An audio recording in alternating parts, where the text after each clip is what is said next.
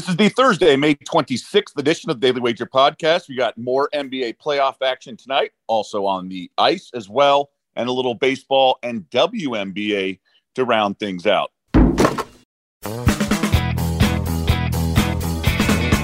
Welcome to Daily Wager Podcast, presented by DraftKings, America's top rated daily fantasy app. I'm Doug Kezirian alongside Tyler Fulghum on this Thursday before we head into a long holiday weekend. Yeah, Doug, ready for uh, uh, what could be, and we'll get to this later in the uh, show here on the podcast, what could be an historic daily wager uh, broadcast on ESPN2 at 6 p.m. Eastern tonight. Yeah, we've been en fuego on um, best bets. Erin with the plus 750 uh, score on same game parlay. So, really good stuff there again, we'll, we'll touch on that in a bit. But let's start with the Mavericks and Warriors. Another opportunity for Golden State to close things out. Where was unable to do it in Game Four, got rolled by the Mavs. Although the, you know the final score and margin does not really indicate how the game was was played. I've been talking about. I like the Mavs tonight. First half is probably where where I'm going to land. I just think Golden State is sort of a sluggish start, and the Mavs I think are legit. They've missed open shots, and the Warriors have hit more open shots. And it feels like to me, it's going to be, if it closes out, which I think it will, um, it's going to feel like Memphis game, Denver game uh, when they closed out. And really, first half belonged to the, the road team here.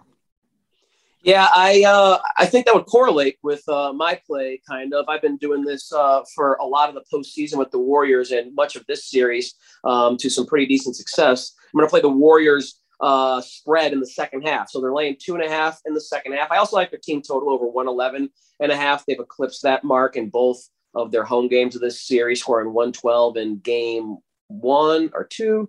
126 in their bottom line. Uh, they've gone over both, uh, averaging 119 points at home. But in the second half, this is the narrative that's kind of percolated with this Warriors team throughout their uh, run with Steph Curry and that core. When they come out of the break, Steve Kerr makes great adjustments. They get hot. They dominate in that third quarter and kind of uh, pour it on and pull away from you in the second half.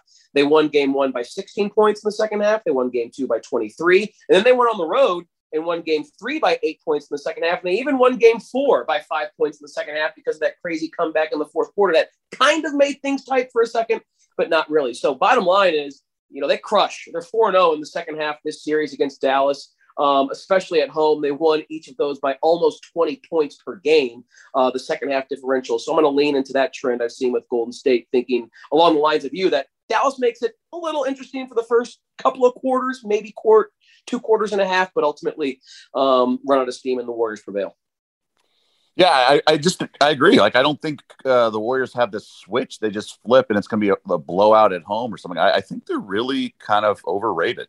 Uh, Steph Curry is phenomenal, obviously mm-hmm. an all timer, but I mean, Klay's not the same. Wiggins, in fact, has been their second best player, and Klay is obviously capable, and he showed that in the last game against Memphis. But uh, Draymond's offense has slipped, still a stellar defender, and Looney's solid, and I think Jordan Poole's overrated when you factor in the defense and how much of a liability he is. I, I, I think Dallas like has solid role players. They Luka doesn't have his like second stud that other teams do, who have, but aside from that, um, they're deep enough and they got to go small really from the start. I don't think they should start Powell.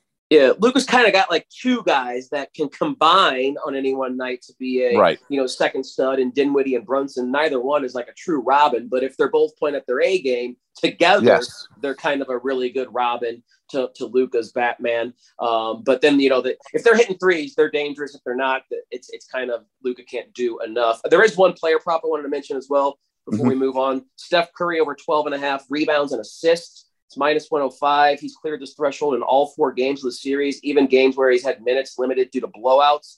Um, so he's had his low water mark is 12. I think his high water mark is 16 or 18. Bottom line is he's averaging 14 and a half rebounds and assists. It's seven and a half boards, seven assists per game in this series. And he's cleared at least 12 and a half in all for the game. Sorry, 13 is the low water mark. I said 12, but 13 is the low water mark he's had in a couple of games where his minutes uh, were limited. But he, he's cleared it in all four, so I'm going to go right back to that well because um, he's put up good box scores, and I don't see any reason why that won't continue in this game. Yeah, no, and I mean, look, Bullock and DFS, if they can just hit some threes, it'll be make it really interesting. I just need them to do it for the first half. So, uh, exactly. moving on, uh, hockey got two uh, game fives tonight: Rangers, Canes, Oilers, Flames. I lean to the over six and a half with Oilers and Flames, but no strong, strong opinion there. Yeah, I'm the same. Uh, I would just both of these are like the opposite ends of the spectrum in terms of how these series have looked aesthetically. The Rangers and Hurricanes have been low scoring slugfest with great goaltending. I would lean under five and a half there. Um, meanwhile, the Oilers and the Flames have uh, given us a game that featured 15 goals in this series, over six and a half. Uh, Connor McDavid, any which way you want to play him right now to score a point or over a point and a half over his shot prop, I think is just wise. Um, there's no one better um, in the NHL right now, no one more exciting. Even though we saw what Nathan MacKinnon did last night, I wouldn't be surprised if McDavid backs it up with an opportunity to close the series out and gives you like a, a hat trick himself or a you know multiple point effort tonight. He's just he's the best in the business. He is the uh, Luka. He is the LeBron right now of the NBA. Whoever you want to say is the best, but I think it's it's not really even a question when you watch McDavid play on the ice versus uh, every other hockey player in the universe. So over uh, six and a half goals there, thinking uh, McDavid once again has a great night. Cool. Anything on the diamond? Yeah, uh, it is my uh, St. Louis Cardinals taking on the first place Milwaukee Brewers at home. Um, Eric Lauer has kind of surprisingly, like, what are the Brewers doing with their pitching staff? No one develops pitchers as well as the Milwaukee Brewers do. We know what Burns and Woodruff and Peralta have been. Now all of a sudden, Eric Lauer has turned into this bona fide ace who's striking out eight, nine, ten guys a game. But he is a lefty, and uh, the Cardinals absolutely mash lefties. They have the best slugging percentage 496. Their slugging percentage is almost 500 as a team against lefties this year, and that covers 272 at bats. They're 50 points better than the second best team, which is the New York Yankees, and their OPS coincidentally is 862, which is best in Major League Baseball against lefties, which is 60 points better than the next best team, which is the Colorado Rockies. They bat 290 as a team against lefties. They absolutely mash left-handed pitching. So there is maybe a little bit of concern for regression because guys like Tyler O'Neill and Dylan Carlson, who is a switch hitter, are not in the lineup right now. But we know Albert Pujols has crushed lefties. We know Arenado and Goldschmidt do so as well. Um, so I'll, I'll ride that trend with the Cardinals against left-handed pitching, thinking that they go over their team total against Eric Lauer, that they win this game on the run line against the Brewers because Adam Wainwright is going. And we know he's their most consistent starting pitcher.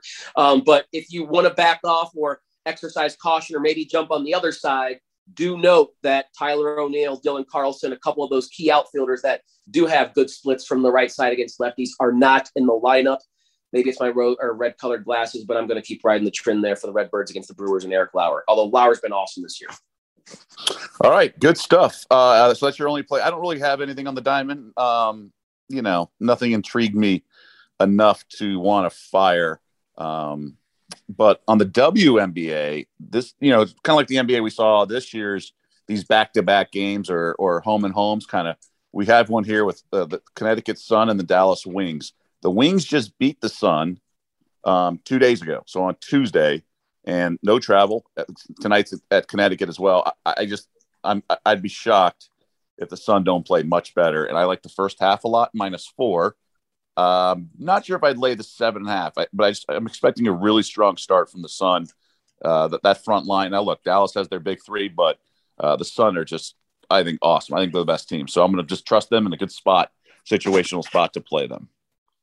All right. Uh, there is, as we alluded to, kind of, Doug, some potential for history with our best mm-hmm. bets this week. And I know you and I may kind of feel like the uh, two kids who are, uh, you know, going to get the A plus on the uh, report card. Uh, the group project. Not doing much work because we weren't really here for first couple of days of the week, and I, I don't think I've hit a best bet in either show I've been in, so I'm kind of dragging the team down. But thanks to Erin Dolan, and which she had a three leg parlay last night that hit in the NBA at plus seven fifty. Yeah, same game parlay. It was uh, Celtics to win the game. Jayson Tatum under 28 and a half points, I believe, or 29 and a half. And then the one that I thought was not going to hit, hit uh, Bam Adebayo double double, and he got 10 rebounds on the nose. So really fortunate there, but um, just a huge flex because it all stemmed from Monday when the yeah. show went 5 and 0. Yeah. And then Puck neither of us was there. yeah, followed up on a tweet and like a flex. He's like, I should deserve more credit because I went with an underdog. He like hit plus 130 or 40. So Erin's like, all right, you want an underdog? I got, I got, how about this? Plus 750. So it's definitely like prompted by Puck Daddy, just kind of playful. Uh, so really, really good performance. And so, yeah, we have a chance to really, um, you know, I wonder if Sports Center is going to do a live break-in uh, on a night game. I don't know. We should tell. We should tell. Uh, I don't know if Stanford Steve's going to be on the show, but we should have SVP give it some treatment. I know, um, according to our producer Eddie Marlette, he sent us that the record for most units in a single week is um, plus 14.45. And I know Anita hit like a 14 to 1 long shot at the Preakness that week or something.